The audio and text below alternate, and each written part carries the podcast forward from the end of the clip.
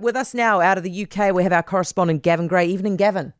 Hi there, Heather. Wow, okay. That by election result, SNP crushed by Labour? Uh, yes, very much so. A swing of 20%. So, this is a seat in Scotland called Rutherglen and Hamilton West. It was a by election, in other words, a mid term election, as it were, and it saw a massive, massive swing to Labour, the main party of opposition. Now, this is interesting, really, for a couple of reasons. The first is I think it really puts a big dent in independence' hopes if uh, SNP are starting to lose seats.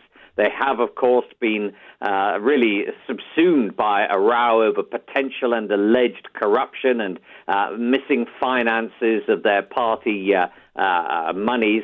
Uh, and now the Labour Party, which is seen pretty much as on the rise and uh, certainly ahead of the government in terms of opinion polls, has been given this shot in the arm in Labour Scotland. Now, the Scottish seats, which basically has more than 40 electoral seats, um, could be a big election, a general election winner if mayor, if more seats rather start to go from Scottish National Party to Labour. So it really could help push Labour back into power at Westminster, back in London at the coming general election. But let's not get ahead of ourselves. A day is a long time in politics, let alone a year or so.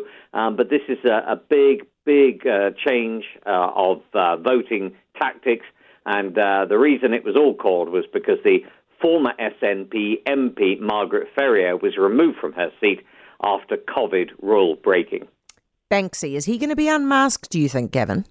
There's certainly that idea. So, uh, Banksy, for those who don't know him, is an artist, and we don't know who it is. He's based here in the UK. He's probably most famous for that picture of a girl holding a red balloon that was sold at auction for many millions of pounds. And as the hammer went down, you'll remember there was a hidden shredder in the frame and it started to shred the artwork. It was mm. stopped halfway through, and the bizarre stunt led to the half shredded picture selling for roughly 40 million New Zealand dollars. But now, somebody, uh, the artist known as Banksy, is being sued for defamation in the courts. His company Pest Control Limited, that sells his artwork, is listed as a co defendant. We don't know the details of the case, but it's being brought by a graffiti influencer called Andrew Gallagher. And uh, his lawyers have reportedly refused to divulge these cases uh, uh, and what it's all about, citing confidentiality. But when the court hearing does open, we expect later this week, then it could certainly, or rather into next week, it could force Banksy's identity out in the open, which many people will be curious about. He's always been rumoured. We know he's from Birmingham. It's been rumoured he's married to an MP, uh, and uh, it is said that he is, uh, you know, in his late 40s, early 50s. But other than that, we know very, very little about this man. Do we think it's Robin Gunningham? That's the name being put into the uh, public uh, realm, yeah. Mm. And uh, there's been all sorts of suggestions about who it is, but Robin Gunningham is 50. He was uh, he's married to a member of parliament called Joy Millward, but apparently they keep themselves to themselves and really never ever talk about art. Oh, how fascinating. Okay. What is the plan? Just run me through this. The plan for the supervised toothbrushing. Well, it is something, believe it or not. This would be at first or primary schools here in England, and it's something that uh, uh, the dental profession really thinks is a good idea as a way of curbing decay in teeth. Um, and what it would mean is that every day, at least once a day, uh, children would be supervised brushing their teeth. The uh, party of opposition, Labour, said actually this is a good idea and we will implement it in schools as a rescue plan for NHS dentistry, along with funding 700,000 appointments for urgent dental treatments like fillings or root canals.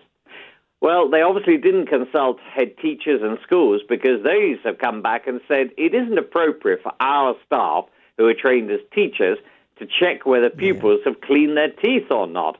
And so, consequently, the plan has taken a little bit of a, uh, a dent on this, I think. And uh, although it is something that the Royal College of Surgeons in England has said is a good idea, the British Dental Association said it's a good idea, and saying it is urgent because dental uh, decay in children is on the rise here. But uh, it does look like something that, unless the teachers are on board as well, they're going to really struggle to actually get this through. Yeah, I think they've got a totally fair point there. Gavin, good to talk to you. We'll talk to you again next week. Thanks for that, mate. That's Gavin Grey, our UK correspondent. For more from Heather du Plessis-Allen Drive, listen live to News Talk ZB from 4 p.m. weekdays or follow the podcast on iHeartRadio. If you enjoyed this podcast, you will love our New Zealand Herald podcast, The Little Things, hosted by me, Francesca Rudkin, and my good friend Louise Airy. We focus on all the little things that you can do to make a positive impact on your life and to cut through the confusion from the health and wellness industry. Join us every Saturday to hear from the experts for all the tips and advice you need. Just search The Little Things on iHeartRadio or wherever you get your podcasts.